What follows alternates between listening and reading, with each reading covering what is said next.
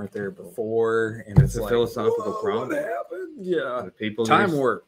seeing this, they don't know. Too bad we could. I can. We could have just like frozen in place and then hit like play, and then hey, we're back. Like nothing happened, even though there were like these bottles. Teleportation could have been responsible for that. There's all sorts of things that you know, like beyond. Yeah, Bob Brier's making this point. He's like, yeah, okay, yeah, beyond the laws of physics. All right, miracles and magic beyond the laws of physics. Like, uh, you, know, you have to say that. He's a philosophy guy. Mhm. Yeah. You know, but yeah, it's like is the is the water running in that bathtub when you're not in there? Like when you leave there, Bush used to talk about stuff like that all the time Yeah. like matter like how how do how does this bottle get here does it is it here when we're not Yeah. are we here when it's not like yeah philosophical problems um dude one time we were talk, chatting right before we turned it back about dr mcdougal Mhm. he played at my cousin's wedding and i was drunk i don't get drunk very often It's a wedding. but it was a wedding right, and Yeah, um perfectly acceptable.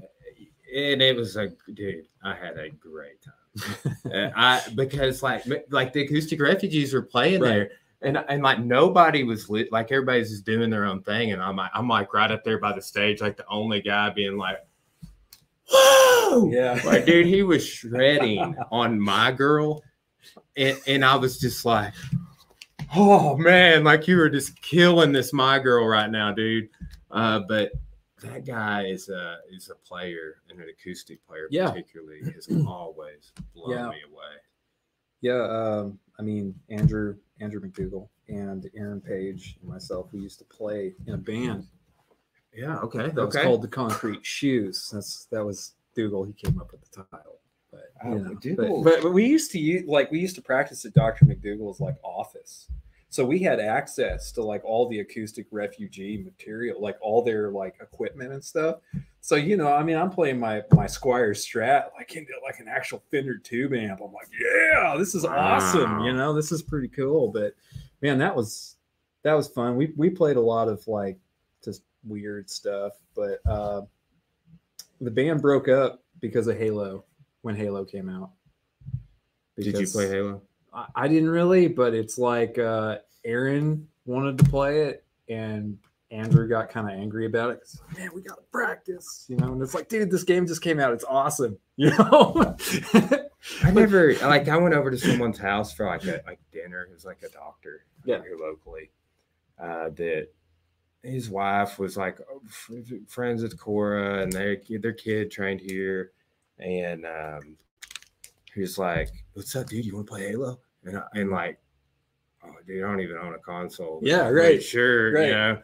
And it's just such an awkward night, honestly, because I'm like, I, I don't know what to do, dude. Like, I can't even make my guy move around. Like, it was just like I never, uh, honestly, when I started training martial arts a ton, I traded all my consoles in for like private lessons. Hmm. Yeah. And stuff like that. Like, I just was like, I don't have time for this. right? Yeah. Um, Except for my Nintendo 64 with Zelda. Oh yeah, the, Ocarina the of Time. best, the best, and sys- GoldenEye. the best system ever. I mean, I, I will agree. Favorite favorite game of all time is Perfect Dark, Okay. okay. Love I never got game. super into that one. which is now being like rebooted on Xbox, whatever it is now. I don't know, but I'm like, I'm gonna have to go buy one now just to play this game. no, but that's cool. Do you Yeah. remember the time at that we all met up? I mean, we were working at. I think we were both working at the coffee house at the time, but we went over to Doctor McDougal's office and had a bunch of people there playing guitar, and you had like 20 different people playing "Smells Like Teen Spirit" at the same time. Do you Ooh, remember I this? Don't, I don't remember. You were there though. okay? Was I? Yeah, Was Barker one of the people playing? I think Remember the- so. okay, yeah, yeah, yeah. And that other guy that was always hanging out with Barker, and they both knew Dylan. yeah, Yeah. Okay. Yeah. Yeah. Yeah. I yeah. think I I, do remember. want to say like you were there. Um, Steven. Steve. Yeah, what was I don't remember what his last name was now. But he had like colored hair. He played like in a band.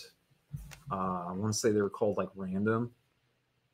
Stephen Caden. Yes. Yeah, dude, Steven, He, I want yeah. to say he was there too. Yeah, Stephen and I grew up together, Uh-huh. man. He um like I lived here on Central Street, like right where the levee's at, right? Like right down from the courthouse and stuff. Then there was a house there, and then his parents owned two houses here, Yeah. right? And he lives he lives in one and they still live in the other. Right. Yeah. And we would jam over there. Yeah. yeah. Yeah, I don't know. I just have this recollection of like having a bunch of people over there, but there were like 20 different people all plugged in to like, because like once again, it's like roll out the acoustic refugee stuff because they got all these amplifiers and stuff there. But you had 20 people playing like the same riff at the same time. It was incredible. This is like things that could have only happened to the early 2000s, you know? Yeah, 03, 04 was all the time. Yeah, dude. I mean, I was pegging stuff. Like last night, we were watching something. Oh, Lords of Dogtown. uh-huh. And I was like, this definitely came out when I was in high school. I'm going to say 05. Yeah. Yep. And then the guy that's in it, um, I can't remember his name. He's in like uh, Alpha Dog and Into the Wild. Hirsch, I think, is his last name. He's in all these movies. And he's in Girl Next Door. Okay.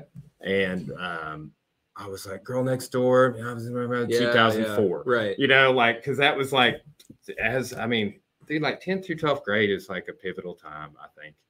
It really was for us. Right. Absolutely. I dude, some of these did you get your driver's license like as soon as you turned 16? Yeah. Dude, That's not even a thing anymore, dude. They're like, no. Dude, I got my permit and I, I thought it just automatically made it able where I could just drive around if I wanted to. Like, like you know, you're supposed to be with an adult or whatever, but I'm I was like 15 years old and just cruising around, and I'm like, yeah, this, you know, Did you drive a Volvo? no, No, no, that, was Dougal. okay. Well, Yeah, Andrew Dougal did. and then me. I drove I drove a Ranger, a Ford Ranger. Okay, okay. Did uh, Which- what did Julie drive? Uh, I don't remember what Julie had to be honest. I remember she went off to college. She had like a Pontiac Sunfire. I remember that, but before that, I don't remember. Interesting. Yeah. Um, Josh Wilson drove a Volvo. Yes, he did. Yeah. And Right. then and then he sold that Volvo to Misha Mhm. Apple. Right. Um oh, there's someone else. I remember who started driving before anybody um that I knew was Levi Gilbert.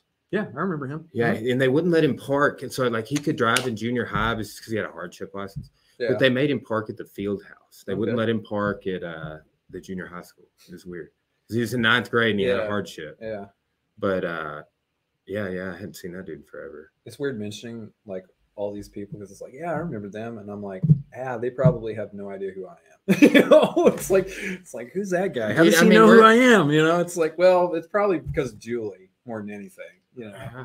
It, it, it's kind of weird how we um I don't know. I feel like we're kind of yeah, Julie like connection. I graduated with her, but Mm-hmm. um, you know, we worked at the coffee house together and right?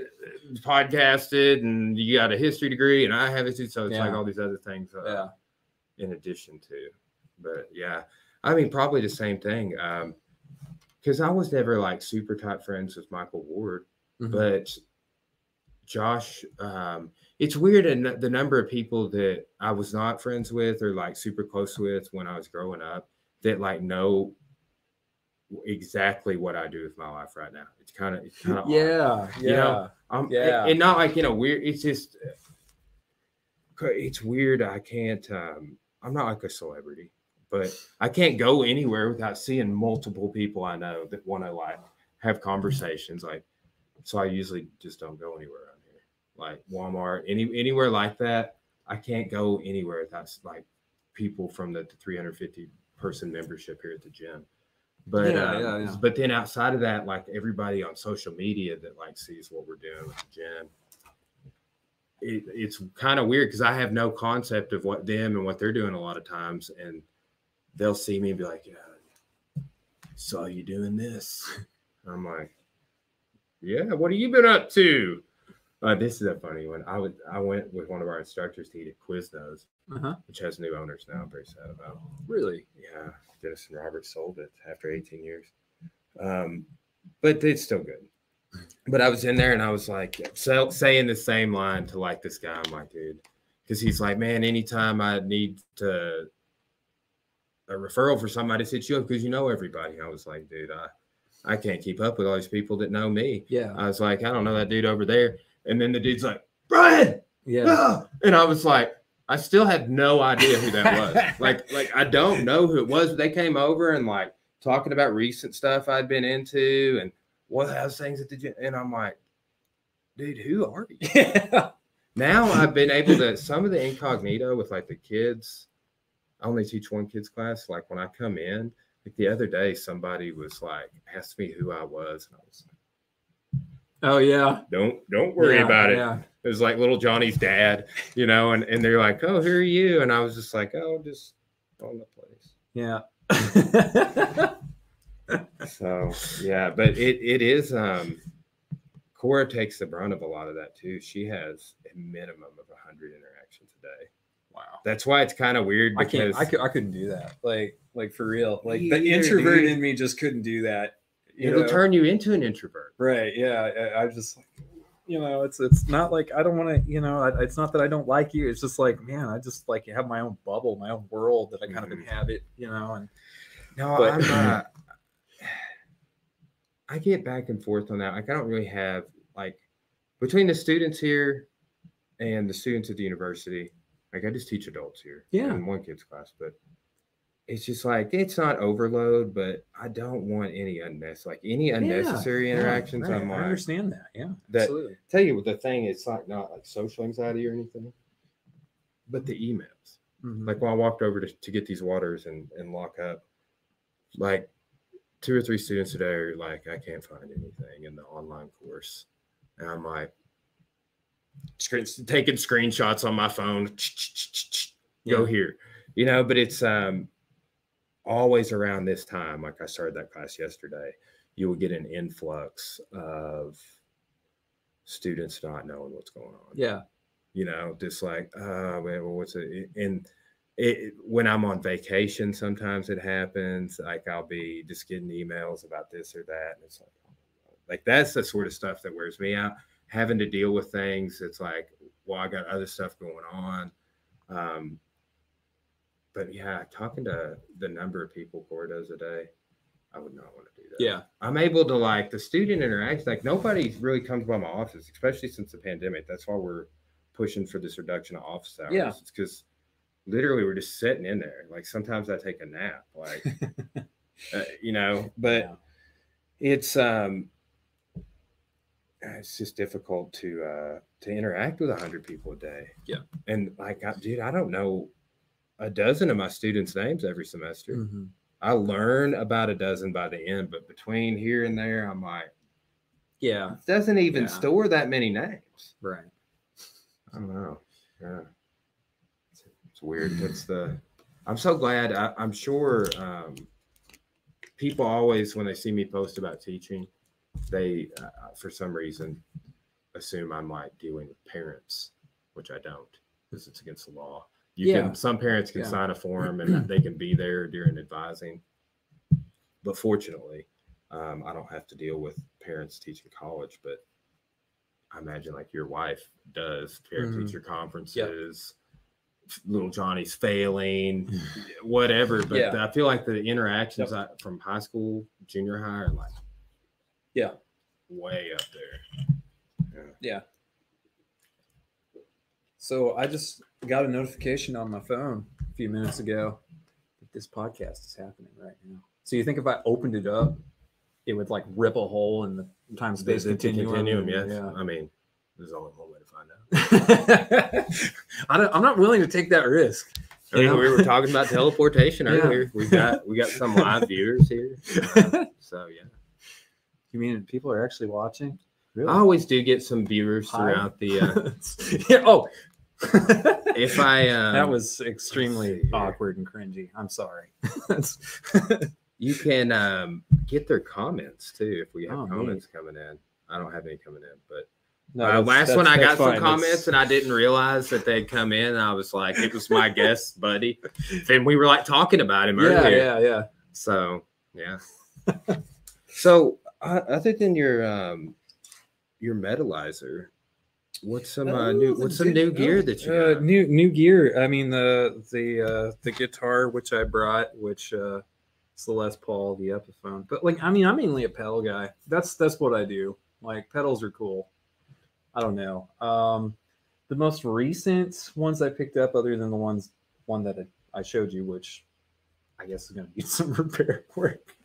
Yeah, I mean, I was there with that with that amp. Um, Oh, it was working one day. it's It was okay. working when you were in here. yeah it's it's it's all good um i picked up a uh i picked up a, a jhs twin 12 which we were talking about that earlier because it uses the red remote thing which is based off of the old uh 1950s 1960s silvertone amp it's like an amp in a box type pedal now silvertone was like your uh just cheap amplifier you bought through the Mhm. sears catalog like way back when and Yeah, I've seen tons of those over the years. you know and and uh, i mean they used to be made out of subpar materials and you couldn't you could practically give them away at one point but now they fetch hundreds if not thousands of dollars because of jack white yeah. because you know hey those cool fuzz tones you know hey he's playing these old silvertone amps you know which he probably picked up for 100 bucks something like that but now they're like 10 times the value Wow. And there's are they more rare now, or there's so much of them out there? I, I don't know. I mean, I've seen one in person once, and it had a price tag of like a thousand dollars on it, and it was a head and cab. So Hey, what's up? Hold on.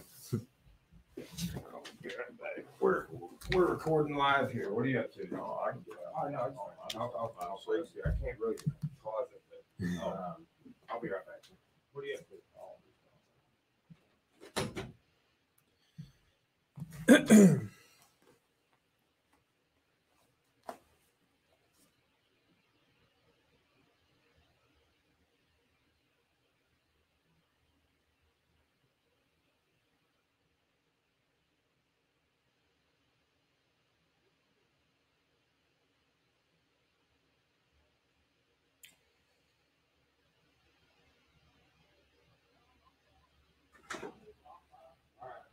see it. Classic dad move. nice. You know, you know, dude, they just show up. Maybe they don't. But my dad's notorious about it. Um, just like, I mean, he lives in Clarksville. You think that he'd be like, "Hey, I'm coming to Russellville tomorrow. Mhm. What are you doing? You're a busy dude." Yeah. he likes showing up unannounced, Yeah. which is fine, man. I, I like getting to see him, but Um, uh, no notification on my phone. I would like to. Okay. Uh, but uh, back back to kind of what we were talking about. Um, the another pedal I picked up was I like JS JHS pedals. I think they are great. Uh, I mean, um, yeah. I'm like, how many do you have? I have at least two. Uh, I just have the switchback and the button, and I have not bought. There's only one pedal I haven't bought that I'm wanting, and it's the. Isn't it? Oh, that phaser I was talking to you about's not a JHS. Oh, uh, uh, DOD. No, it's No? like a little orange stomp box. Oh, Um, uh, is it just like your your it's classic the Van MX Halen uh, MXR? yeah, yeah, MXR. yeah, yeah, right. That's Phase- not, well, it's, it'd be like a phase ninety. yeah, what- exactly. Right. That's. I need to. I was thinking about that. earlier. I need to go ahead Because I have a DOD phaser. It's a blue pedal. It looks old, like 70s retro type thing. It's really good. I like it. It Mhm. reminds me kind of more of a Univibe than it does an actual phaser, though. But um, no, JHS, another pedal I got, it's called the Lucky Cat. It's a digital delay. It's pretty cool. But um, other than that, yeah, it's just the the guitar, the the Les Paul. What Um, color did you say that was again? Uh, faded uh, Pelham blue, I think is what what it's called. I uh, I really Um, dig that color. Yeah, I mean it's it's it's a pretty cool guitar. Uh, that I'm I'm still like kind of like man, I passed up on a, a Strat, you know, for that, but I'm like, yeah, I kind of I, I dig Fender guitars. I like Stratocasters and Telecasters, Jagmaster or, or Ja- Jaguar, Jazzmaster. you know, Yeah. I'm like these are all good guitars. Mustangs, don't forget. I'm you know. super well. I'm super partial to those Yeah. offset without the hole cut in them. Yeah, Um, the Duosonic, like I've got one of those too, which is Mhm. essentially it's essentially a Mustang. Like, yeah, yeah. I can't tell a lot of difference. Right, those are like student guitars or whatever when they were introduced, like the Mustang and the Duosonic. Like they were meant for if you were like an entry level type thing into playing guitar, but in a lot of times they, you know, were, were later on became something like like their own thing. It's crazy. I remember like a silver guitar uh, I'd asked you about that was like some random kind of something with a similar body style that they had made, but it wasn't. Um, it wasn't a Mustang, it wasn't a Jaguar, it wasn't a Jazzmaster, it wasn't a Duosonic. It was like some other. Oh, okay. Was this something you sent me like a picture of? Yeah, and it was three months ago or something, right? Okay. Was it like a uh, was it was it tornado? That's yeah. exactly what it was. Fender tornado. Because I, I remember because I'm like, yeah, you don't see these that often. They were only issued like in the early 2000s or something, like late 90s. You have an impeccable memory, dude. Yeah. You really do. Oh, Like, thanks. I, it, all the time, I'm like, bro, this is this, and you're the like, gear historian. uh, even on you know like dates or anything, uh, you do have a really good memory. I, I don't. but I, I don't like remember what I ate for lunch yesterday or anything. Okay, so, so yeah. where where did I park my car? I'm not sure. I know it's right out front. There's I a think, bunch of cars I there. think. You know? Is it there? yeah, What are you talking about? that's right. That's true. You know. No way to know. Yeah. Schrodinger's car. I mean, people have gone out and their car's not been there because they got stolen. Oh, that's true. Yeah. Um, but yeah, the tornado, that was the name of it because I was like, hey, that's pretty neat, you know. And but you know, I mean, Les Pauls are are cool guitars, but I don't know. I, I just like if I found a shell pink colored Stratocaster, I'd have to get it. Like I'd be like, I'm sorry, you are a great guitar, but I'm gonna have to trade you. Man. Did, did the DeLonges come in a, a shell? pack? Uh, either it was shell pink or like a a seafoam green color. I remember that one. yeah. They had a yellow Yes, in the yes, they DeLonge. did. Dude, I'm so uh, sad I did not buy the DeLonge. Yeah, I, th- I mean, I know you were me texting me. tell and you you were like, "Hey, man, you know that Biden money? You know, I'm like that's where that's going." And okay. like, "Did you get it?" And you're like, "Nah, I actually spend it on stuff that really matters." like, you this, know? like this eight hundred dollar chair I'm sitting in. Yeah, exactly. Um, Is well, it comfortable? There you go. That's all that matters. I will say this, like, uh, because I have carpal tunnel. Mhm. I don't say bad, but in this hand, it's not getting any better. But it alleviates that. I have carpal tunnel from typing in weird, sp- weird positions, Mhm. and too probably from arm bars and stuff that happens to me. And then there's people that don't do training at all that have carpal tunnel, right? Right. But um, this, and I got a standing desk at work. Like I'm doing several things to get myself at a a good typing angle. Uh-huh. Um, but uh, so like I'd signed up. Here's what I'd done. I'd signed up to teach these online classes this summer, and then Cora was like, "Yeah, we'll use that money to you know rebuild our deck." And I was like, "Oh man, I was gonna use that for the studio because." uh you know, I was doing working extra and Right. uh, just going to use that. So it kind of became a little bit of an argument. And then I was like, all right, I'll use the stimulus money for the studio and we'll use that money for the deck from the classes. And that's where we are right now. Yeah. Okay. Teaching the classes for no reason. Yeah. All right. Right. Um, But I think I have a concession built into any time I teach a future class, I get to keep that money. yeah. Yeah. That's what I, that's what I'm campaigning for in the marriage. All right. Compromises. It's dude. So did you ever, did you get everything squared away on your uh not the hundred year flood? Oh, but, uh, okay. the- the yeah, ice yeah. that- I mean, I mean, there's still some repair work stuff that's going on. Like, there's still some plumbing things that we have to get taken care of. But I mean, for the most part, the house is sound. It's it's well. We don't have a leak in our roof anymore.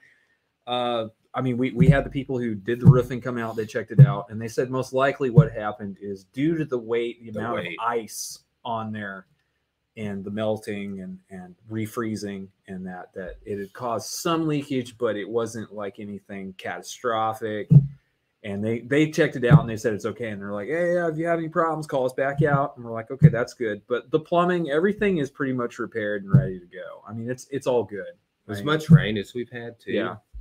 I'm sure if you had any other problems, Mhm. they would be coming to the forefront. right right yeah uh but yeah so i mean we we i mean we had running water restored within uh yeah it was like two weeks or whatever after the yeah after the great uh, uh snowstorm You- of had a- 2021 Way to like shower and bottles of water Uh, and all that. Well, I mean, we had plenty of water. Initially, what we had to do because we were snowed in, we couldn't get out. You know, we weren't able because the snow started falling. It was either Saturday or Sunday, but we weren't able to leave, actually leave the house to go anywhere to like to Walmart, which is only like maybe a mile away, till Friday afternoon. You know, so it was like almost a week pretty much where we were. I mean, we had plenty of supplies and stuff, but what we were having to do was go outside and grab snow Oh, and yeah. melt it, Yeah, you know, yeah. and use that to try to, you know, shower or well, by shower, I mean like you wash your hair in it pretty much and then sponge bathe yourself. It's pretty much the only, but once we were able to get out, because we had to wait for a plumber, because I mean, they were busy, you know, I mean, it's, nobody expected negative 10 degree weather, you know, like that, plus the snow. Uh, is that we were fortunate enough that then we started going over to uh, uh, Terry's parents' place, and they're like, "Yeah, yeah, you go ahead and use our shower," you know. And they're like, They, "Yes, live, they okay." live in um, Paris. Oh, they live in Dardanelle, Oh, okay. so we had to go to Dardanelle to do that. But that was once the roads got you know kind of clear, and we were able to do that. How, how far of a drive is that to Paris to Dardanelle? uh, it's like maybe thirty minutes. Yeah, that's not terrible. Yeah, it's it wasn't terrible, but I mean they live down a remote little road, so you know, I mean it's a bit sketchy trying to get down there when there's ice and snow. Yeah. But you know, I mean we made it, and Do you have like an all-wheel drive vehicle or anything like that? no, Like Just- we were fortunate that start my little yeah. Hyundai out there, and Terry has one too. She has an Elantra, so I mean, you know, we don't. It's not, of course, built for for that, but we made it work. So yeah, I But, bet that's yeah, great that for you driving um, to Russellville. yeah, for mileage. but man, I hadn't seen anything like that. I'm I'm good with not having snow for another five years now. You know, or or that The negative, mystique is gone. Yeah, I know, absolutely. Everybody, you know, I mean, there were some folks, and I mean, God bless them. That's great that they were able to get out there and have a good time. I'm like, man, we were miserable. You know, people having snowball fights, and I'm like, man, we were miserable. You know, No, I, I remember all that. So we were fortunate. I will say on the tail end, we just got it repaired the other day. Our outside faucet. yeah, That was like the one place Yeah. that we had neglected. yeah. Um, but other than that, we were fortunate. Nothing too crazy. Yeah. See, like two years before that, we had the pipes burst because we had cold weather. And um, I mean, the plumbers had gone in and they replaced most of the pipes with PEX piping, which is great. It is, it is, it is really good.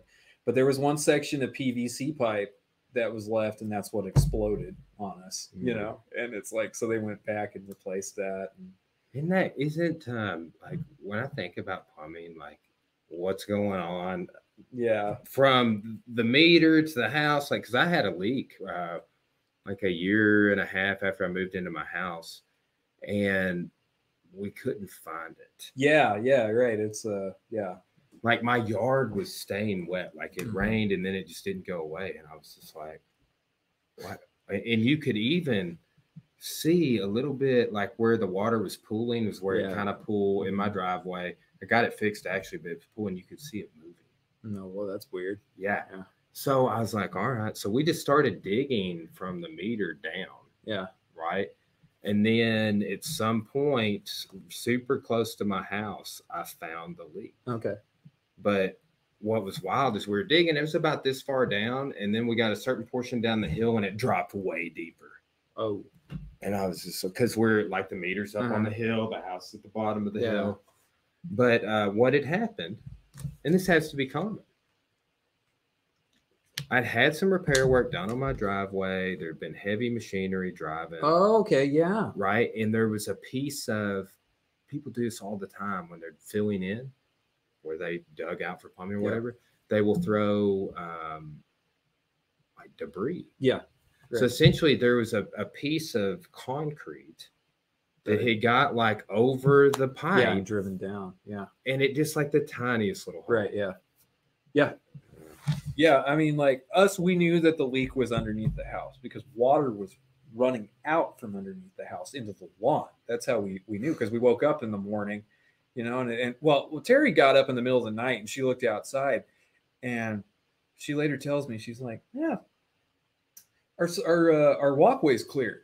And I'm like, what? You know, I'm like, everything was covered in snow out there. You know, she's like, yeah, it's clear. And I, like, there's, there's no snow on it. So I had to get up and look and I see it's wet. And I'm like, oh no. And I could see like out in the lawn where there's, there's like oh, streams. Oh, man.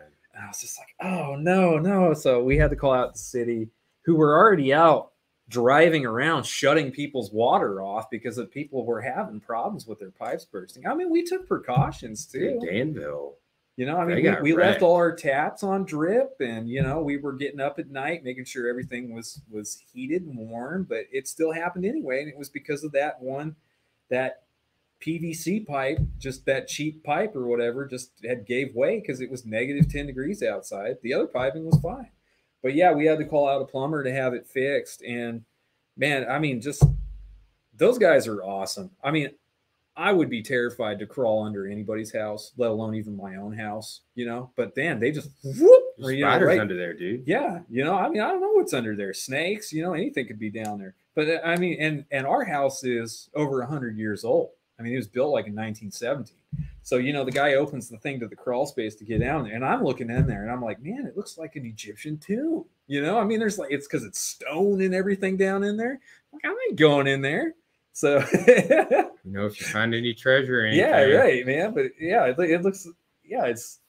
I was just like, man, you know these, these these guys, they're they're incredible. You know, to be to have no fear because the whoop, he was just gone. You know, man, um, disappeared for like thirty minutes and then comes out and he's like, yeah, I know what your problem is, and I'm like, all right, you know, Thanks, man. whoop, gone again. You know, Uh, I was listening to Bob talk about this uh, on one of his lectures where there was a guy that went into like a, a tomb that like he'd he just happened upon it. He was the inspector of antiquities, but like he got into the job and we like like some some the I think Maspero was the guy that he just like left like suddenly, and this dude should not have been in there. And he excavated this tomb that Mhm. he just kind of stumbled on and found all of this crazy shit in there, like mummies, um, uh, like un, undisturbed mummies, some that had been like, and it was like a, I think it was a cache. Mhm. So this happened several times. It's like you would have a later king who would realize, like, oh man, the last ten pharaohs' tombs got robbed.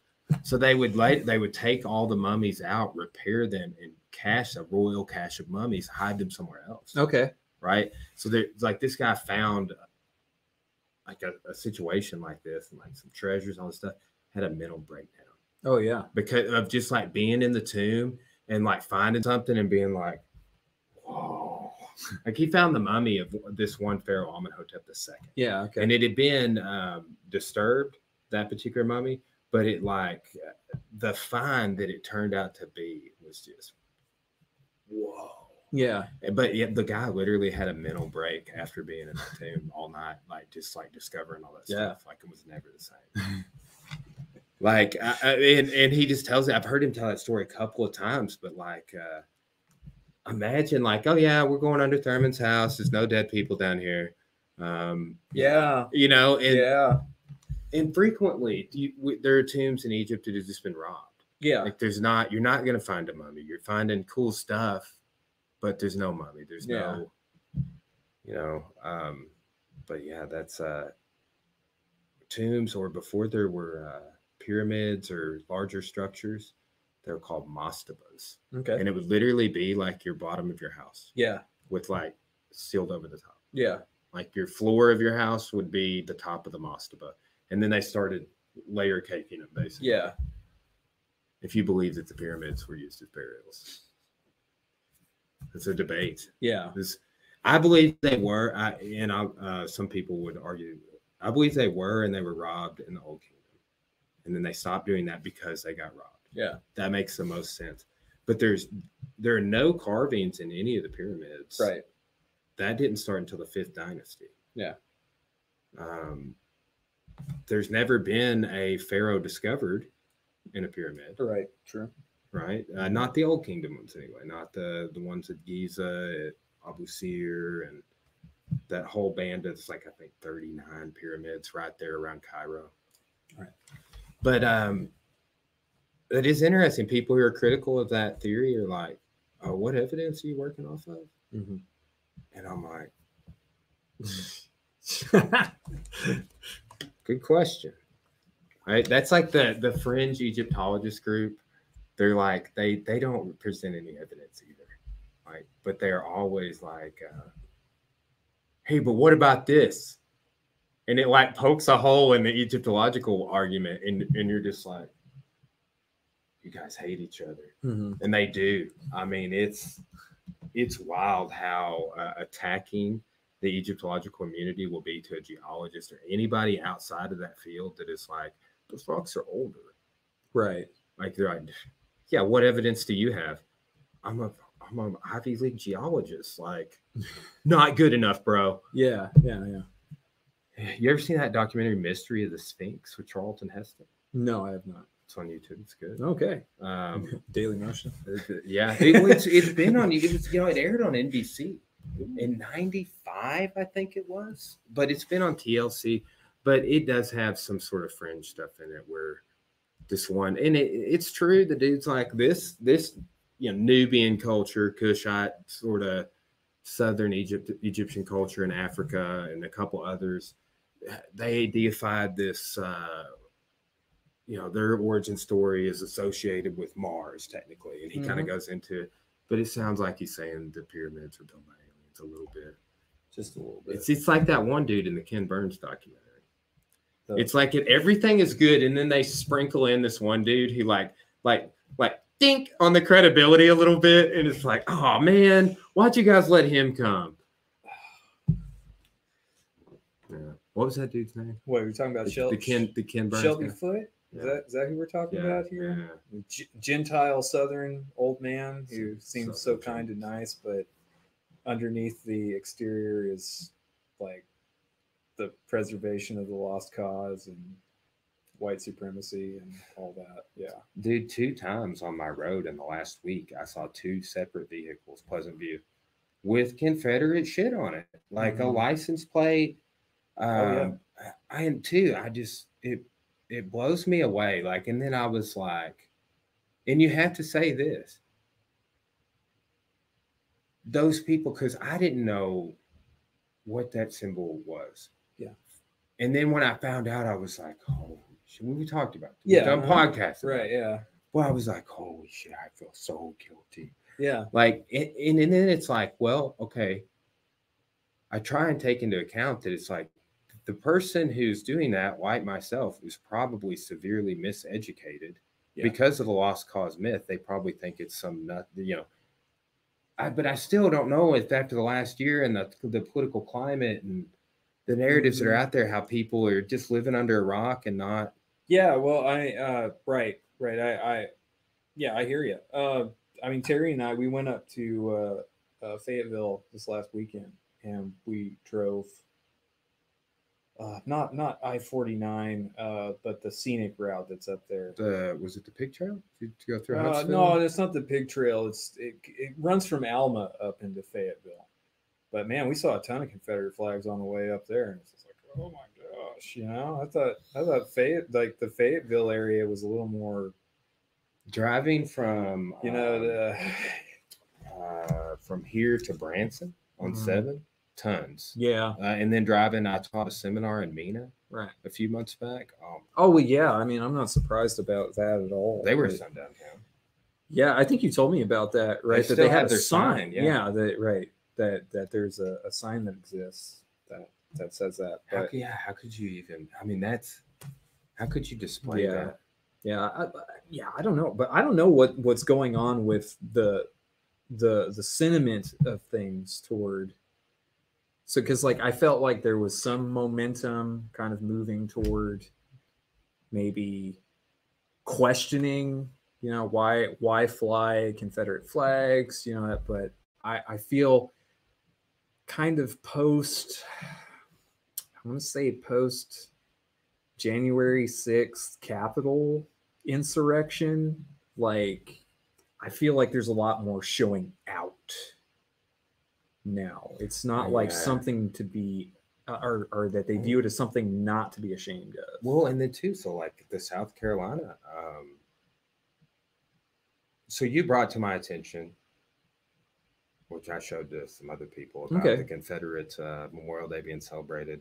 yeah, that uh-huh, company here in uh-huh, town. Yeah, But then South Carolina like closes government agencies, right. and it's like you can't be the first state to secede from the union and do that, bro. Like you know, I get that blew my mind. That that I mean, is that do they do that normally? I don't know. I'm not sure if they do or not, but yeah, I and uh, it's it's like also because like I sent you and Julie that story. Fort Smith, right? Yeah, yeah, with Fort Smith with the flag controversy where they had, I guess, out at the historical site, the Fort Smith historical site, Mhm. the, the old fort. Uh, they had fl- or Riverfront Park, I think is what what that is, and and they had flags that they flew that represented the certain nations that were once A couple of French flags, right, Spa- co- right, Spain. you know, United States with X amount of stars on it, whatever, over time, and one of them was the Confederate flag, and that the guy is uh, that we have an attorney who is suing the city of Fort Smith for taking the flags down, even though the reason they took them down was that they were Totally. battered and you know, weathered out. So he wanted them to be replaced. Yeah, yeah, but this, this guy has some connection to. Um, Sons of the Southern Cross. Yeah, Sons like of the. Southern Cross, right? He's the same guy who I believe brought the lawsuit against the city of Van Buren for not wanting to fly Confederate flags in their annual parades. And uh, I want to say he also has some connection to the Hot Springs Monument as well. Mm. Yeah, what I mean, those people that that propagate that heritage, Yeah. not hate saying. Yeah. I just don't get that. Yeah. Um, Like I, I don't I, I and again, miseducation or lack of knowledge, whatever it is, but like the more I learn, read about the Confederacy, the more I'm like, damn it. yeah, You're know, bad for every state in which you exist. Yeah, yeah. Well, and I mean, it's it's bad too because it's in a lot of cases too, right? It's primary source material. You're reading the actual words of the people who were alive at the time, who were the architects of the Confederacy or the Confederate ideal, whatever you can call it. And you know, it's right there, plain writing what what they're saying that their their whole ideal of a nation state is based off of. Yeah. I know. And I mean, uh, how do you argue with that? Well, Will, um, he's a historian. He's about to get his PhD. The Teague that was on my Yeah, podcast. yeah. He's like, he said it this way. I think, and I've been saying, I've been ripping him off, telling people, I'm like, I said it in my class recently. I'm like, because I end with Civil War and US one. So Right. four weeks Mhm. ago, I was talking about this. It's like, you know, really, all you have to do is read the information they left us. yeah, exactly. They left us this information. Yeah. And if you survey that information, you will see pretty clearly uh, with your own eyes. You will, uh, you know, I don't say be convinced because some people still know that know about the secession letters and the content in them, or have read, you know, uh, speeches by Jefferson, Jeff Davis, or Alexander Stephens, or, or Mhm. whatever. Yeah. But still, and and what what blows my mind is that there are probably some people who are quote unquote not uh, I would say racist, Mhm. but are or have connections to that symbol and they have no clue Right. of what it symbolizes. And um, for me, just knowing about the lost cause and I'm like, should we get? Yeah, I don't want to say give people a break, but it's like it's so difficult to try and educate people. This Will T guy was like, he had a guy repairing his air conditioner, Mm-hmm. and like they got into the same conversation. And he's like, he told us it's 83 mentions in the secession letters, you know, and these are what the sources say. And he said the dude came back and was like, you know, I've had a Confederate flag. I got rid of that after I talked to you, man. Because I was like basically saying, like, no one I've ever had this conversation with believed anything I said. Yeah. Yeah. Yeah. Right. Right. Uh, Like, I, I mean, my students, they they're fine, but still, too, I had a couple of students last year, uh, people that would wear like Trump mask and Trump hats and Trump shirts and you name it. They were just trumped out. I mean, this is like a 19 year old kid. And it's like uh, some of the responses I got in Arkansas history about how they viewed causes of the Civil War Yeah. or the Civil War in relation to Arkansas. It was just like, uh, and what blows my mind is there are still some, and it's like, okay, was that the parents mhm. propagating their miseducation onto the child, and Right. which is what I say is no different than like uh, growing up in a Christian household. Now I got forced to go to church. I don't go anymore. I don't believe any of that stuff, but I was made to to take that Yeah. in. Mhm. So I, I, you know, I'm like, well, at what point, you know, I was probably in my early 20s before I started getting access to this information on a level that made me fundamentally change how I view it. Right. Right. Me too. You know, same way. But right. I mean, that's great that as an educator, you're able to reach out and sort of get that idea out there because I've not had really any success with it. Anybody I talk to about it just assumes that I'm a commie atheist liberal trying to push an agenda. I'm not a communist, not an atheist, kind of a liberal though. Yeah. Well, I mean, shoot, that that is such a um, I am too. Yeah. Right. But then too, like some of the other stuff I was talking about on this very podcast, in some ways, economically, you could deem me a conservative. Right. Not- Right. I do not Yeah, believe yeah. trickle down works. Okay, it doesn't.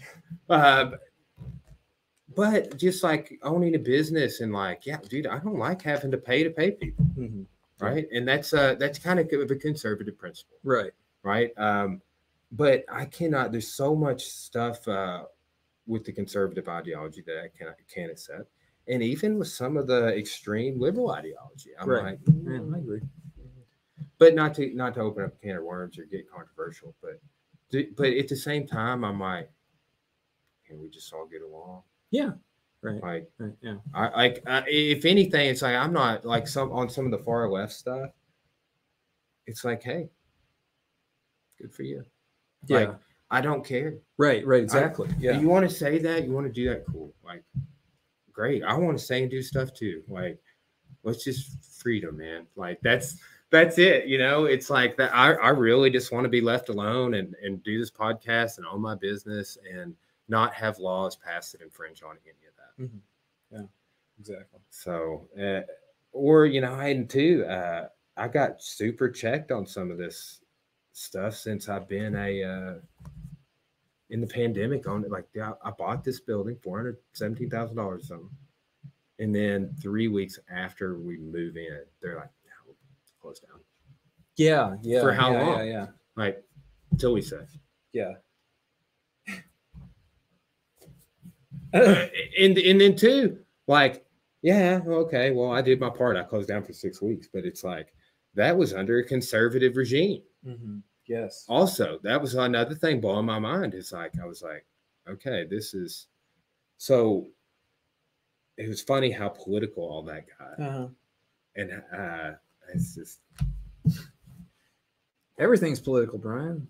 Everything. You can't avoid it. You know, or well, I mean, we try to, right? Or you know, just like, hey, we're hanging out with people, we're having a good time, and then it's like somebody has to butt in, you know, about the pandemic or something like that. It's oh.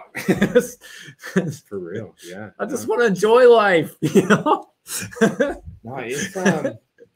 I value you as a person, you know. uh, well, God, did you? I watched this somewhere recently. Have you? Do you have HBO? Uh, no, I don't. Um, Uh, my- my- well, my I was- I Amazon was Prime like- password. I was like my parents do and all that. I just don't, you know. I mean, I, I, yeah, it's like like how many different streaming channels you gotta have. yeah, How many? Right? Uh, how many do you have, and how many are you like uh, borrowing? You know, somebody's password for. You know, how many like, Yeah. borrowing? Uh, what Josh told me about, there's a QAnon documentary, and I Oh. watched it on HBO. Yeah. It's, it's a worthy watch. Uh, at the very beginning, it's like this dude in this apartment, like talking to these like 45, 50 year old people, probably. And he's like telling him about Q, like this dude. This, so he's like, yeah. And he's like, oh, yeah, they say something. And he's like, yeah. So he's like, the only website that this guy's allowed to be on is this 8chan. And they're like, whoa. Like, uh, like, and then the dude this dude that's talking to him, he lives in their apartment complex and everything. He is the guy that owns the website. Yeah, yeah, yeah, yeah. Right. And they're like, they say something kind of borderline racist. They're like, oh, we thought you were a something something, like something stereotypical that Asians would do. Right. This is an Asian person. And he's like, I'm the only person that in the whole world that will let this person post on their website. And I got people attacking me daily. And but just like the whole interaction between him and the two middle-aged people is hilarious. Okay. Like the whole opening scene. I was texting Josh while I walked it. I watched it just cracking up. But like the whole opening sequence draws you in. Um, because he's like explaining, he's like, yeah, these cryptic messages, and you know, like explains the whole thing to him, and they're like, "Yeah, yeah, we know about this." Like, yeah, and then they know about his website even, right? And they're like, "That's you? We thought you were just a." I can't remember what they say, but it's something hilarious. Okay. Like uh, something like an Asian stereotype. So Uh-huh. it's like it's not really hilarious, but it's like you're like, oh, Yeah.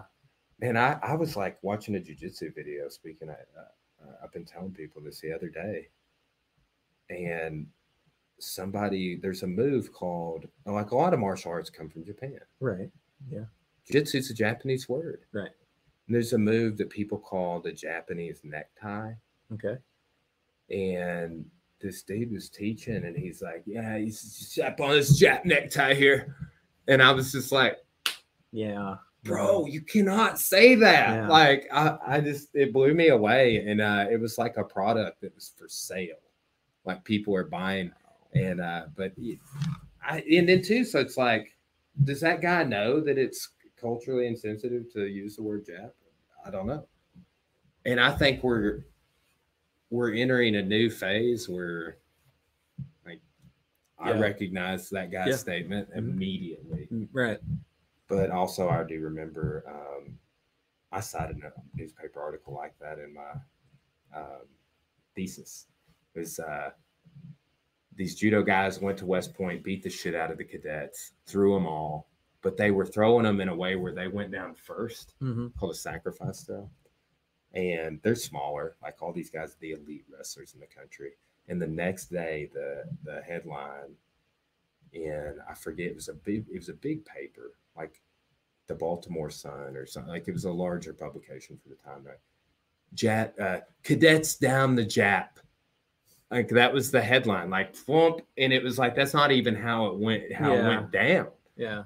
But um, that was, I mean, you fast forward, that was in 1905. Two years later, you had the gentleman's agreement. Mhm. You know, how many years after 30 something years after that, you have Executive Order 9066, where they literally round the people that Right. didn't didn't leave and go back up. And Mhm. that that whole thing is what sent judo to Brazil, in which became Brazilian Jiu-Jitsu. Right. They they diverted. Like, don't migrate to the United States anymore. We're going to do Brazil instead. Okay. Yeah. So weird, but um, yeah, but there was there was racism in that time. I mean, it's TR's administration. He was actually who was putting he was having that stuff brought into West Point. He hired a guy to teach there from Japan. He was doing judo in the basement of the White House. Yeah. brown belt. Right, but he um, ultimately, due to I feel like political pressures, was like, it don't come here Yeah. maybe some of his own ideology too. Like TR is a fascinating character. Right. Um, I've got a book about him up here. Uh, Theodore Rex sticking out in the end there. Yeah, uh, but I cited that in my thesis. It goes into, yeah, he, he- there's that super racist statue of him with the Indian, Yeah. the Native American, and the um, the slave, right? Yeah. But uh, yeah, it's like he had the last Comanche war chief in his parade. Mhm. Quanah Parker. Fascinating story about that. Have you have you read that uh book Empire of the Summer Moon? No, I haven't. Second read through for me. I'm almost done. Um, I feel like I have it though. I just haven't read it. Like, it's good. yeah, this sounds really familiar. And I want to get Win spelled with it. It's like G W Y N N E or it's Okay. spelled with a G. Win. He has done some Civil War stuff. Okay. He's got. I want to say he has a book called Rebel Yell. Yeah, this sounds familiar. right? But I don't really know. He, he does Civil War stuff, but I don't. Let's look up his uh, S.C. Gwynne. This is all live too. So, Uh, so we find out when y'all find out. so Empire of the Summer Moon, Yeah. Quanah Parker, Rebel Yell, Violence, Passion, and Redemption. He's got a website here, sc1.com. Hymns of the Republic, the story of the final year of the American Civil War. Nice. That's his newest book. Rebel Yell, Stonewall Jackson. That's Violence, Passion, and Redemption. Stonewall Jackson. No. Yeah, yeah, I know, No, right? no, so, like, I wonder, No, no redemption. I wonder what this guy's uh, angle is on. Yeah, I don't know. on his Civil War stuff. It's what I've uh, what I've wondered. Let's see, the Outlaw Bank. Need a wild ride into the secret heart of the BCCI. Yeah, he's got several publications. But anyway, the Summer Moon. Is, I think I think we talked about this uh, on several podcasts ago. It's all about the story that the Searchers is based off of. Yeah. with John Wayne. Mhm. Um, C- Cynthia Ann Parker kidnapped by Comanches, Right. and this is where this dude brings it home. Um, all because the Mexican government convinced thousands of, of Americans to migrate to Texas, which is Mexican territory, to create a buffer zone against Comanche raids. Yeah. like that blows my mind. I Yeah, mean, it doesn't. But I, I asked my uh, students that question. I'm like, so we know how the Texas Revolution plays out. Right. Texas is now third largest economy in the world. Like, uh, and I just like oh rattle off some stats. I'm like, you know, and Mexico had just undergone uh, fought Spain for independence. So why do you think they're gonna invite these people from this bordering adjacent country, which are in the middle of their manifest destiny Yeah. phase, and everybody's like, oh, mhm. freaking Comanche, like it. that's how this dude breaks this down this way too. He goes, people had a real hard time wrapping their mind around the fact that a Comanche sitting around a fire in Oklahoma City present day was a threat to them in Houston. Yeah. Yeah. Like, eh, like, yeah, yeah, no, they'll be here in no time if, they- Right, if they want to be, and then the distance they could cover. Like that's the this is just how they interacted with their environment. The things I read, the things this guy goes into, blows me away. hmm Like, and then the Texas Rangers formed exclusively to check that Yeah. And started adapting the Comanche techniques, and that's how they beat them. Yeah. Like they would shoot under the neck of their horse over, like the Comanches would do with their bows. Yeah. Awesome. I know, but you know the Dude, Mongols too. The man. Mongols would do that too. Yeah. Um, Mongol women could pull uh, like I believe it's a 155 pound bow. Like I, I I remember in high school I pulled back a 70 pound. And I was Yeah. like, and like I had no control either. I was just like, oh man, I'm scared. Yeah. But uh the another thing, the Comanches shot their horse out from under them. They're they would always report that they'd land on their feet. Like there was never like that just constantly comes up. Uh, they did not not land on their feet. Yeah. Shoot it out, thump, they land on their feet, and then they're right there. Yeah.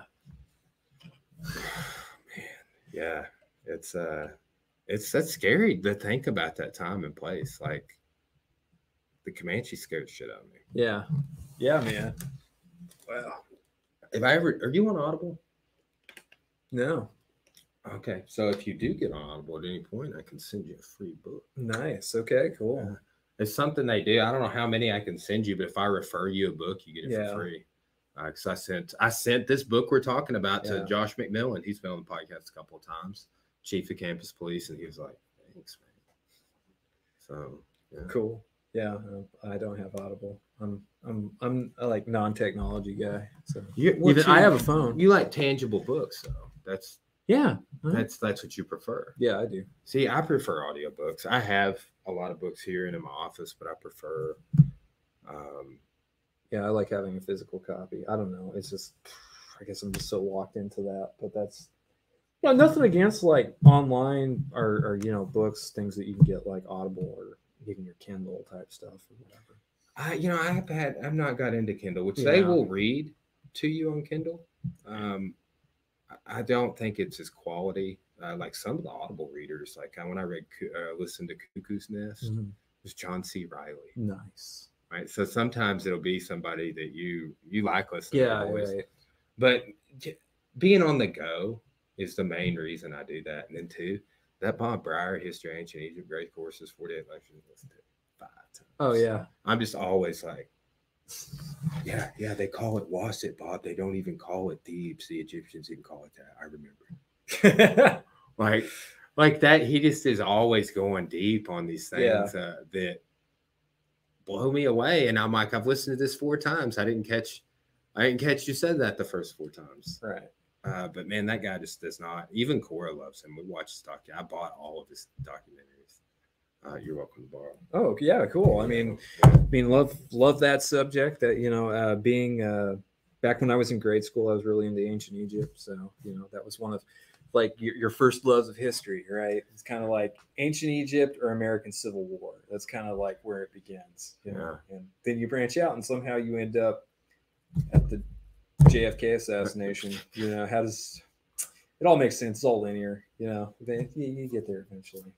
Yeah, yeah, it's all leading yeah, the same place. Yeah. So uh, trying to, I, I, think even the last book I bought was, I want to say, yeah, it was was JFK assassination. I like your. uh you have a display of all your thesis books, huh? Yeah, or, or yeah, all, all, all, the the books I had. A lot of those books were actually on my desk, and uh, I finally cleared it out. You know, so hey, I can start working here again. But yeah, I had far more materials than I actually. I mean, that's only a fraction of it too. There's more. I mean, that's not how many books did you say have been written on this subject? Gosh, I it's probably at this point, Brian. It's probably into the thousands, if not. Eh, I mean, it's got to be high hundreds, at least thousands. I mean, I think I maybe heard so many. two thousand at one point. Yeah. Here, Josh just sent me a picture for some reason. Oh, nice. Looking good. Thank when's, you. When's he gonna come on here for for the Star oh, wait, Wars? It's a T-shirt. But just got this T-shirt in. Do you recognize it? No. Do I? Music band. It's like the ACDC. What what is this? I know what this is, but um, if if, if you're watching out there, sorry. it's, yeah, I was say it's like ACDC. Cora just got a surgery. Okay, cool. She's she's doing good. good Doctor said good, everything went good. great. Excellent because they said it was going to be like an hour, but then they they always have to disclaimer. Like when I had my hernia repaired, it was supposed to be like an hour, but it was three. Yeah. yeah. So um, I'd had some. I'd had a surgery there in a similar area before, and there's scar tissue that was affecting oh. where they were trying to cut. Right. So they ended up having to make a much larger incision. They had to clean out a bunch of scar tissue, and I was just like, ah, the recovery on that was terrible, dude. I could not stand up straight for two weeks. Yeah. It's like it's it was here. So like you just could not 12 staples in my groin. But man, that's like why it's kind of like earlier. I'm like, oh, like it's just crazy. Like, yeah, your wife about to have surgery. Like, uh, then she'll be, you know, she'll be recovering for a few days. Right. Yeah. But um, uh, the uh, yeah, the other books. Yeah, it was like I, I think I'd heard two thousand. Yeah, two thousand. Uh, there there has to be. I mean, it's one of the most written about subjects in American history out there. Oh yes, Steve Buscemi. Yeah, classic. That's. I just recently watched uh, Reservoir Dogs. Oh, you did. So yeah. Yeah, yeah. That's that's that's a great film. This yeah. is this is like when when we make plans to have like a Quentin Tarantino based podcast. Dude, I've I watched um all of his movies during the pandemic. Oh, you did. Mm-hmm. All see, I haven't seen uh, Once Upon a Time in Hollywood. I didn't watch. I haven't seen that yet. So, uh, I mean, I, I, know the Manson connection and all that. So I'm like, why haven't I seen this? You know, well, '60s history. So the guy who was uh, the Polanski. Yeah, Roman Polanski. Roman yeah. Polanski, the guy that plays Roman Polanski, is the guy I was talking about earlier from Lords of Dog. Oh yeah, yeah, yeah. Yeah, he's in that. But like we just kept, brought that up last night because we're trying to figure out what all movies yeah. that guy had been in. But um, I mean, it's it's your typical Tarantino movie, but it, it's also it's good. I watched it three total times. I watched it back to back, mm-hmm. two days in a row. The days that we uh, the day after I watched it, it's long. Yeah, right, right. Yeah, I kind of figured. Well, I feel like most of his movies are kind of lengthy for mm-hmm. the most part. What would you say is your favorite Quentin Tarantino film? These are the real questions, Brian. These are the you know we have been talking about fluff like Egypt and you know uh, Lost Cause and yeah, Pulp Fiction. Yeah. Okay, so you'd say that that's your favorite Quentin Tarantino? Dude, yeah, yeah. I actually wrote a paper about how that was my favorite movie in high school or uh, college for intro to film, and I got the best paper in the class. Nice. Yeah. Well done. Yeah, because he would always give you some like burned DVD of some black and white silent film you didn't want to watch. Yeah. but uh, yeah, it um, that I just that movie contains some of my favorite ways of how he tells stories in his other. Oh movies. yeah, I mean it's the disjointed narratives. That's part of what makes it kind of click or Yeah. sticks with you in a way. I really, you know, and two, like he wasn't full on uh, like he is in Pulp Fiction, but uh, I really, really enjoyed the film um, Sin City. Yeah. Of which he was a producer on 2005, I think it was. Yeah, But there's a lot of like storytelling that parallels with Pulp Fiction. Like, and you can just see that's like, uh, was it Frank Miller was the director? right. Yeah, but you could I felt like he was bringing tarantino in to like get that vibe and i've always thought i'm like that's like an honorary tarantino film was was he the director of that, or was that Robert Rodriguez? i think rodriguez may have also been involved But I know Uh, Tarantino directed a scene at least in Sin City. Y- yes frank okay frank miller tarantino and rodriguez Okay, so all of them yeah. yeah. hey, how about that hat trick? All three of them. Well, way to go. let's see um Rod- rodriguez did the screenplay Okay. tarantino is a guest director Right. Yeah, he shows up for like one scene. and i'm trying to see who the producer was i think tarantino was the producer as well but man i i just really uh, enjoyed that but Yeah. outside of that like um i really enjoy django Yeah. Django Unchained's a good film. and yeah. also um the hateful eight hateful eight's great have you seen that one yes, I have. And see, I have a different opinion on that. okay yeah, Yeah. you didn't didn't care for it I didn't care for Hateful Eight. okay I thought it drug.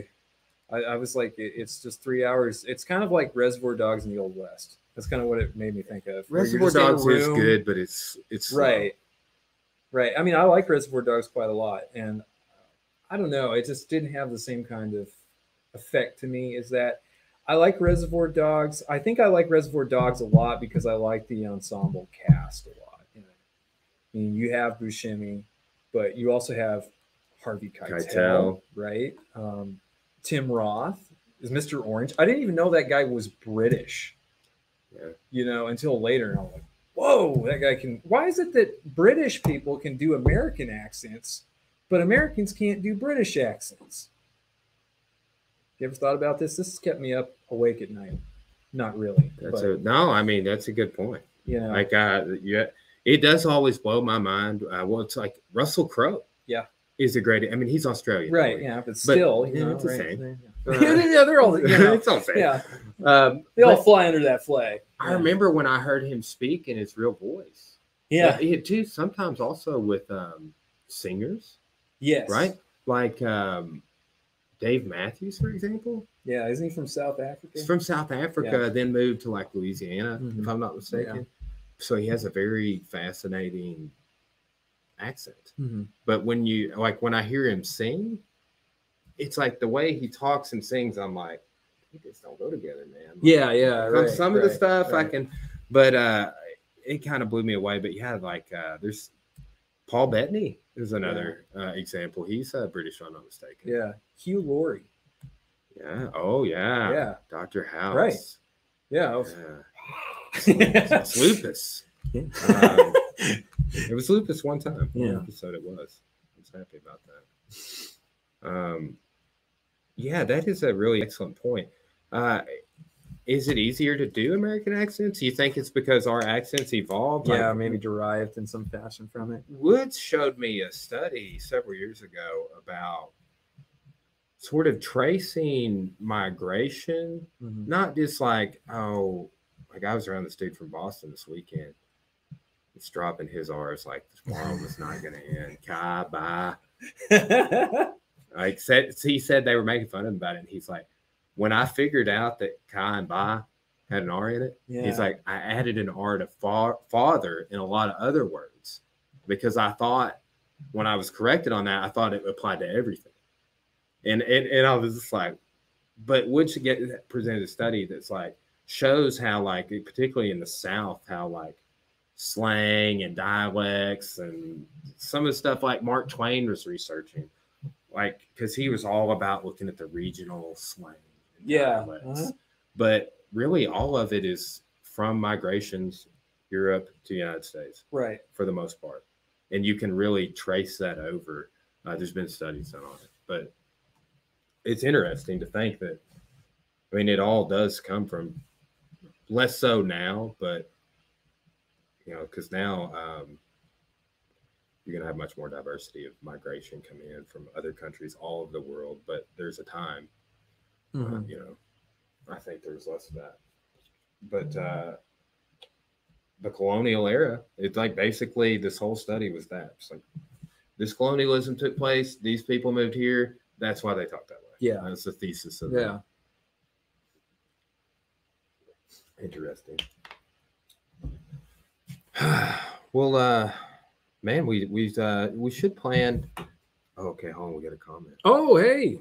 I had a good friend who had a tattoo on his shoulder of a Confederate flag in ANC colors. It was his conversation starter on the Lost Cause. Interesting. Wow. Yeah. So, pretty amazing. Yeah. Like, uh, Dedication. yeah, for real. Yeah. Um, that's uh this dude, uh, Andy Barrett, he owns uh Paraphelion. Par- uh, I can't, I'm butchering it. It's Paraphelion. Okay. Uh, It's uh, it's a very fancy word, but it's a solar energy company. Ooh. Sorry if you're listening, Andy. Um, but uh, he's um, he's a local guy. He uh, been in politics. He's come to the gym a little bit. Um, yeah, good dude though. Thanks for listening. Yeah. Roger that. We we should um, man, what were we planning on coupling Django with? uh, I think it was Outlaw Josey Wales. Oh yeah. I think that's what it was. That came up recently. Um, somebody quoted that film to me. Oh, yeah. they're like my favorite scene in that movie is when it's like some something happens and he says something he's like worms gotta eat too like he's talking about burying somebody Yeah. versus not yeah. uh and uh he's like oh you need to bury him so the so the birds don't get them or something Yeah. it's like worms gotta eat or something i was just like a as the dude's telling me it's like a this obscure josey wales quote i hadn't seen that movie Oh, the backstory on that movie is insane. Like the source material. Have you ever read about No. where it came from? no Like the author apparently is a guy who at one time was a huge white supremacist, but like disappeared and then reemerged as an author, like under a different name. Mm. So it's kind of like, well, yeah, it's it's crazy. Clint, Yeah. Clint Eastwood was, and I haven't seen it yet, but it was just on Joe Rogan's podcast. Dude's 90. Yeah, I know. He's he's old, man. Somebody took a picture of him the other day of him like getting gas Uh-huh. at the station. It just like just like we would do. Are you just sitting there like maybe leaning backwards against his car, but just like like filling his car up with Yeah. gas like a normal person is blowing whoever posted about his mind seeing Clint Eastwood at the gas Mhm. station. Wow. But yeah, the I think the next plan we had had was Django and uh, Outlaw Josey Wales, and I think we had another plan for Lost Cause just based on Ken Burns and Civil War. I think that was the yeah. the so so that we could just bury Shelby Foote for, like I said, his gentile Southern ways, and even though it's all a bunch of subversive kind of tactic. yeah. What do you think about that? just the concept of that Southern gentility? I don't know. I haven't really thought about that. I just like is it a thing? Can you be a, a a gentleman and a Gentile Southern person when you're beating your own slaves? Yeah, right, right. But it's just like it, it's like yeah, if you're sort of uninitiated uh, into the the Civil War debate over the lost cause, and and you see this on TV, it's just like hey, he's just nice old guy telling stories, you know, sort of thing. That's what it seems like, even though all the stories are apocryphal and they don't really have any probably historical basis of truth in them. You know, and it's, it's No, for I mean it's. uh I mean, I know as historians, in a way, we are storytellers, but still, you know, we have to have something to back that up. a hundred percent. Um, it. uh And I love saying that we, you know, since I have my degree and all that, I'm like, yeah, you know, Scholars. yeah, yeah, we're scholars. yeah, we're definitely, absolutely, Instead of articles, I started using the term like on Blackboard, scholarly articles. yeah, Because I mean, I am always doing like art- PennState.edu or something. or not refer to your, you, it's not your thesis, it's your manuscript. Ooh, Yeah. nice. Stolen. Yeah. Yeah, I've been working on my manuscript. Yeah, again. right. Yeah, you know, it, it makes it sound just oh man, this has a good ring to it. You know? Yeah. Yeah, I know. I like. Uh, I do refer to myself as a historian. Yeah. that was kind of a a weird turn Yeah. to to make. I mean, it's what, it's what I do. Yeah. Uh, on, on the used to be a conspiracy theorist. Yeah, I'm a historian. It's a true story. You know what's Actually, that funny? is a true story. Yeah. That I, it is for me too. You know, and Woods is who kind of convinced me to let a lot of that stuff go by like just a few simple statements. He was like, "Well, Brian, you know about that." He's like, "That author's making a lot of money off that idea." Yeah. Like he he would he would, business, he would- right? yeah he would look at it objectively. He's like, "Yeah, this is a this is a some. It's like keywords on the internet. Like uh, you can look at certain things in YouTube. Like when I do my tags for my videos." I go pull up from the search what Right. the top results are, and I'm like, oh, those need to be. Yeah. Okay. So they show up. Right. So you But I think it's a list. it's a similar. uh you know, Right. Right. Yeah. Yeah. I wish I would have got to take that course that that you got to take about the espionage thing. It's like, oh man, that's so cool. that was great because it was like when I did my thesis defense, and you know, after you're like, man, all this stuff that you talk about, you're like, man, Woods was into that too. You know, I'm like, Dude, right? I'm like, yeah, you know, Century of Spies, yeah. bro. Right here, this is the book. yeah. Yes, I was just like, yeah, man, you know, it's, but it's, bro. I've got my espionage notes in this bag right now. like uh yeah but i mean it just like too um it was a weird thing because honestly going through that class is what made me more conspiratorial oh yeah, Mhm. because i'm like anything's possible. Like yeah if we did Yeah. this we would do that too. Mhm. and that's a slippery slope. Right, like uh and i think that's what gets a lot of people going down rabbit holes. Right, and then i man i i started going down all kinds of rabbit holes. Like bohemian grove yeah, right. Which, yeah, I know you've mentioned several times because you're like, yeah, that's crazy. Why know, is all Nixon there? presidents and yeah, Yeah, like uh, there's some primary source where uh, Richard Nixon is like the most pivotal moment of my political career Yeah. was at this speech he gave there, and I'm like, what does that mean? The, this owl carved into a tree, or uh, it's maybe stone. But I want to say, didn't we look that up? And he was like later just like making fun of like the whole thing. I want to say that that Somebody- did, that somebody- he was yeah. like poking fun Yeah, at it, just being like, "Man, this is ridiculous." And, he you know, I was there. like, a homophobic slur.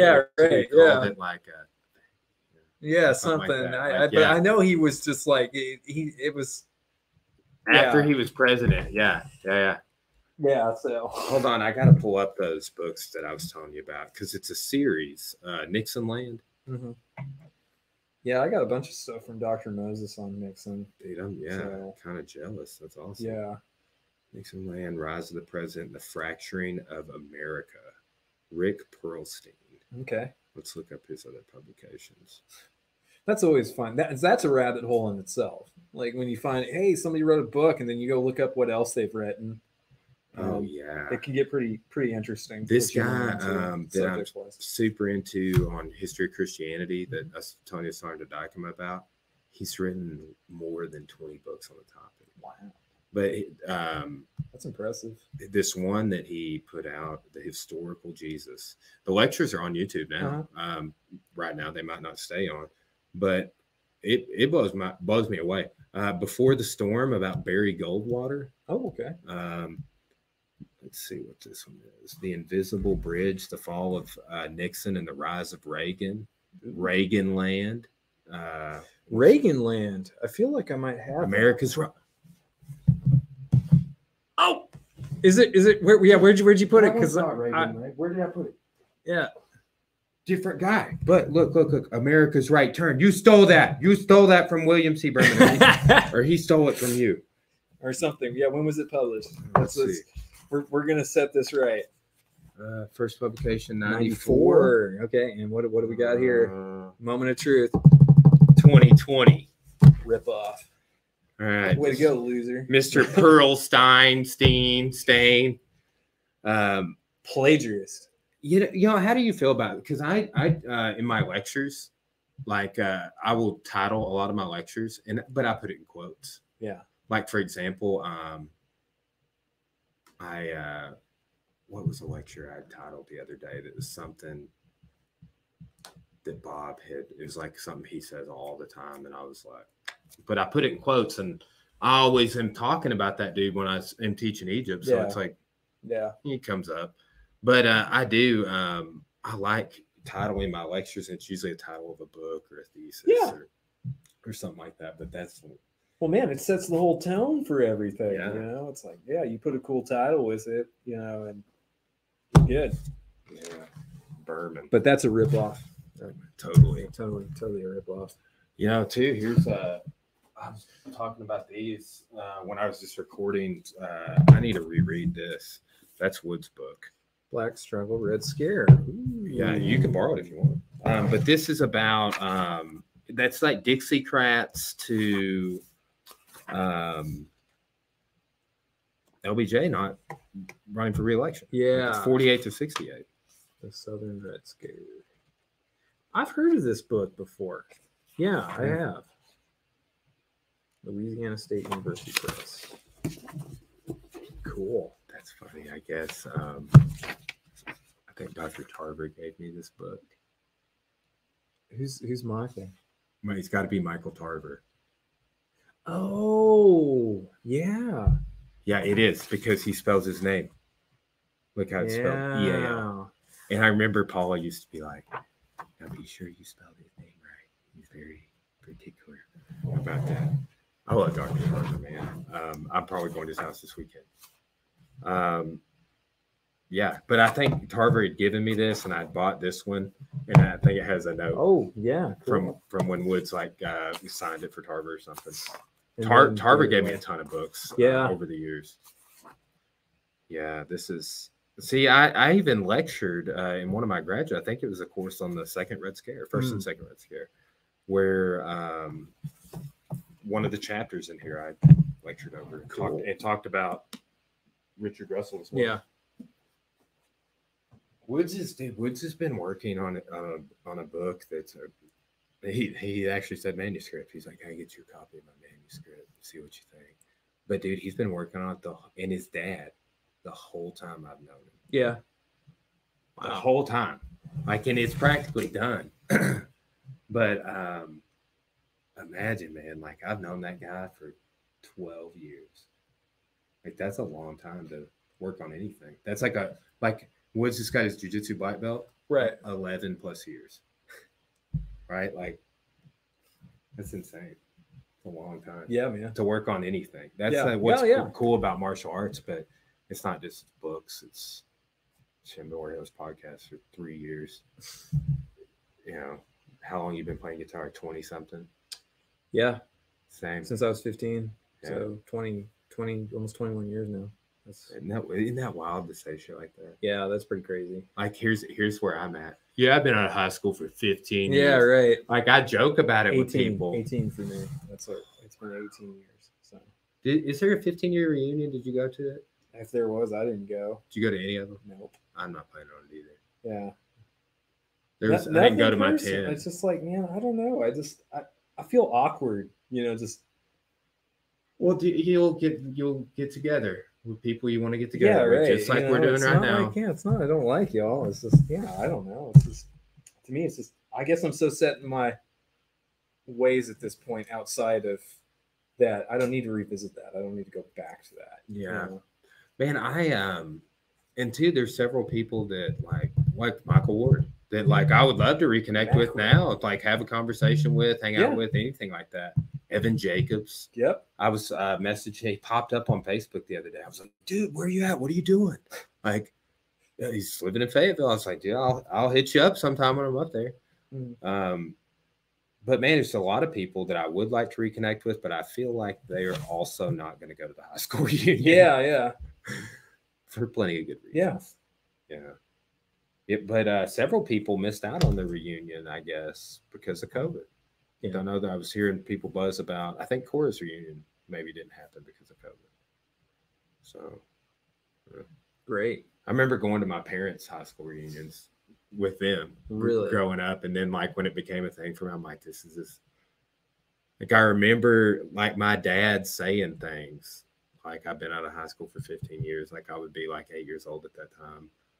You know, like he would just things that he said are now like they exist for me. And it's it's a weird part of the aging process, man. It's a full circle, man. Just, golly, it's weird. I'll tell you a full circle one here, um, and then we can wrap up. because I got a course about to be on. I'm Yeah. gonna check on her. Um, that yoga. Have I given you a tour of the gym before? Yeah. Okay. Uh-huh. So yeah, yeah, you came here before I even started moving stuff. in yeah, the and. Julie and I did. Yeah, Yeah. yeah. So the yoga room is where Jeff Woods and I did our first jujitsu private lesson. Uh-huh. Like I was like editing a documentary about my grandpa fighting in Normandy, and I had taken him for a spouse just joking. So I went to sign up for the special problems. They're like, "Yeah, he's in Vietnam. He'll be back later."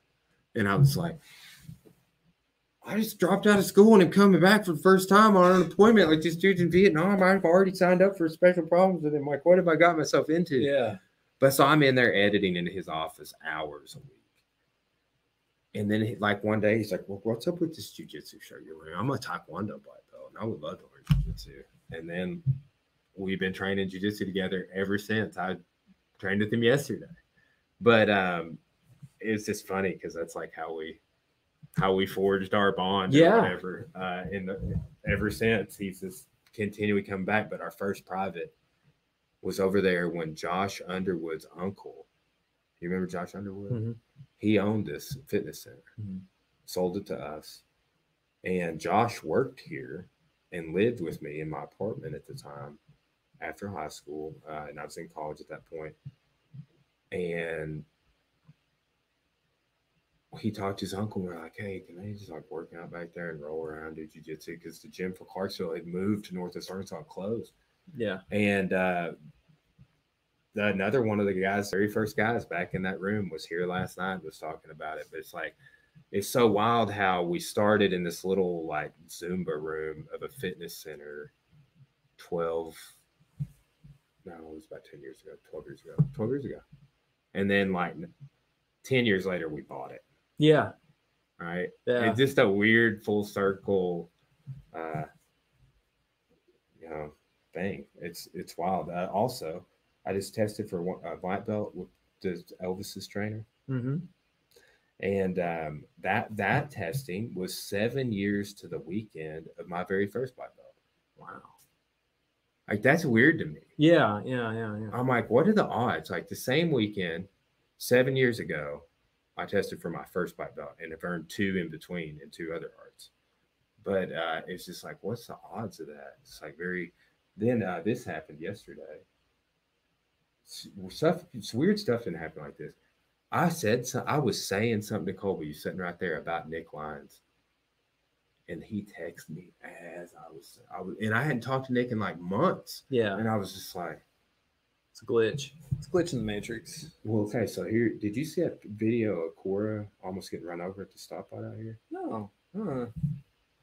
Let me show you real quick. Wait, wait. Is this Oh, dude, so two people messaged Cora and told her they had a dream about her dying. Really? Two. One of the kids from the gym, and it was a bike accident. And the other, uh, the other was this guy that is in New York that I have not talked to in five years, that is not friends with us on social media. Text my phone, didn't have his number saved. His name's Art, like I know him. I would call him my friend. He's a cool dude. He'd come work at the plant and train with me. Right. Yeah. And um, he's like, Hey, I just thought you should know I had a dream about your wife um, and that she died in the dream. And I, I didn't know if you're superstitious. I wanted you to know. And I was like, Who is this? And why are you dreaming these things about my wife? And he's like, Oh, it's art. And I was like, Oh, hey, how's your Yeah. Like, How's it going? did you get your bike belt yet? Yeah. Like, um, but yeah, public safety pulled uh pulled the cam.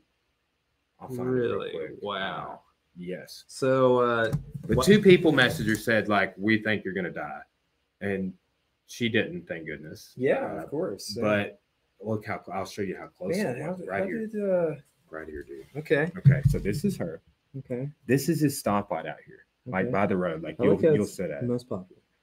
Uh, River Valley uh, now shared it, and it got cool. like twelve thousand views, nice. Okay. Fourteen thousand Dude, how old is that car? Right. Well, it's okay. So this, watch. It's going to be traffic coming this way. She gets a green light, okay. so she can ride across now. Watch. Whoop. Did you see that? oh man, yeah, that's pretty close. Okay. It's going to be coming from this way. Yeah. Uh huh.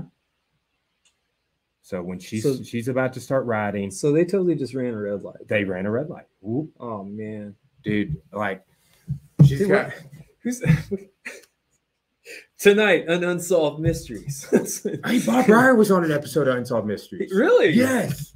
Yes. I'm surprised I don't know this because, like, I'm I like just an found out Unsolved Mysteries myself. fanatic, bro. Let's, let's see. Let's we could have a whole podcast just about unsolved mysteries and how great that show was in the 90s. And the fact that, you know, when you're a kid and it's like, man, the ghost stories and the UFO stuff, oh, that's so creepy. And then you become an adult and the missing people and the bizarre murder stuff all becomes the terrorizing stuff. Yeah, man. I'm True. trying to find what episode he was on. Uh, it was in 87. Wow, that's like first season, man. Yeah. Yeah. Unsolved Mysteries 87. Um, yeah, you know who else is in an episode? I, I found this out from listening to his biography, Matthew McConaughey. Yes, yes, he is. And he, he's like, even has a shirt unbuttoned. He's like mowing the lawn at one point. Yeah, I'm like, that's classic McConaughey.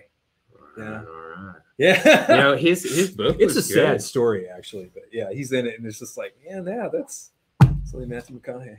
Or I- McConaughey, as my dad would say. I'm like, Yeah. which one is it? I have uh, some some guy here. His name's Josh O O'Haughnessy or something like that. And I'm like always butchering his name, and I'm like O'Shaughnessy. Like, Or it's like uh, you ever Yeah. seen Rookie of the Year? yeah. Knows it. Yeah. Get out here. Yeah. It's one of those. I'm like, dude, and and two, he has his license plate says like pizza for me. I'm like, and like Corey and I this whole time are like, who is out here in their license plate says pizza for me? And he's like, Yeah. it's Wow. it's funny. Wow. Um, yeah, good stuff. Well, um, dude, we should definitely get together as many times we can over the summer. I'm Yeah. sure. uh, what we need to do is we need to have the uh, the Star Wars rematch at some point. Yeah. That means you, Josh Wilson. It came is, up. Is that the right camera? It is. Okay. That's yours. I don't know. I'm just It is. I'll have this. I haven't dialed this one in yet. Oh, okay. Um, this is so like with this, what I'll what I'll periodically do is I'm trying to cue it up to where you talk, the mic's on and cameras on you. yeah. I talk, mic and cameras on me. Oh, Yeah. Instead And of then- just like the dual. Like every 30 seconds or so, I can have it jump to that one. Yeah. Right. Cool. Just like a view of the whole table. Right. Also, Oh, records. and the records are going into the, the earphones and they're not uh, they don't record so we can do all of the rest of our fluid podcasts Wow. vinyl only That that's pretty sweet. I'm down for it. yeah uh, and i will um i almost bought Meddle on vinyl the other day um it was at the record store for like 18 Oh, bucks okay. Yeah. Pink Floyd. Yeah. Yeah, Their yeah. 1971 album. So yeah. which I- it's great Yeah, it is. It is great. It, it it's uh, got echoes on it. That's like I that's what everybody that always talks about. Even though like I, the other songs are good. Even the one with the singing dogs, all right. uh Mademoiselle Nobs Yeah, Seamus. Yeah. I really on the part of echoes, hats off to Roger, that when it goes into that the bass interlude, boom, boom, Yeah, boom, like way into the song, and then Dave was like, yeah. it's good. Uh, but they did that on the Live in Pompeii Yes, uh, DVD. yes, they did. Yeah. Pretty great. I want to say they performed. I want to say they did "Saucer Full of Secrets" too, like the title track, Mhm. which I is believe so. yeah, pretty good. Man, Wow. I, I love. I can't wait to go see Roger Waters. Even though, because dude, what he's even though he has to have like three people up there filling Dave, David Gilmour's one part. Yeah. because he does. The production, like the, like everything he had at his last show, is like seventeen semi truck trailers full of shit. And like, I mean, Yeah, the guy puts on a show. He really oh, does. Yeah. Wow, it, that's what I loved about it, man. It was a show. And the whole time I was sad about David Gilmour not being the dude playing the, the guitar there and singing the songs. but still, it's like that's as close as we're gonna get. Yeah. Well, I just I just hate that that I don't know in, in 2005 when they had the Live Aid reunion or whatever. It's kind of like they teased that, and then I want to say that Gilmour maybe showed up like once or twice at like He one of- played acoustic Yeah, right, a couple with- times with Roger. you know, so it's like, hey, they're cool now, and then it's like, nope. the booking lies. yeah, right. You know, it's What was it? Um, yeah. Like, come who's the drummer? guys. Nick Mason. Yeah, Nick Mason. Okay, Nick Mason was touring with some of the original people connected to the band, but doing Right, they're doing The the, early early material, Barrett like stuff, yeah, yeah. Piper at the Gates of Dawn, Saucer Full a of friend of mine went to see it. Michael Booty been on I'd this go, podcast. I'd go watch it. Drove to Dallas to see it. yeah, That's where we're seeing Roger. yeah. But man, and two, like I, I too, I got the overwhelming sense. I think Roger was 77 years old the last time I saw him. And Colby said this to me. And I mean it's we're it's it's an accurate statement. It's like this may be the last chance we Right, ever get to see this guy. yeah. Hey, I read an article about Aerosmith yesterday. They had started this Vegas residency, Mhm. and then the pandemic hit. Yeah. and that's tabled. They're not doing that, and then they haven't played. They're supposed to go on this tour. They bumped it a year, and like the other guitar player, not Joe Perry, he was like, "We're old."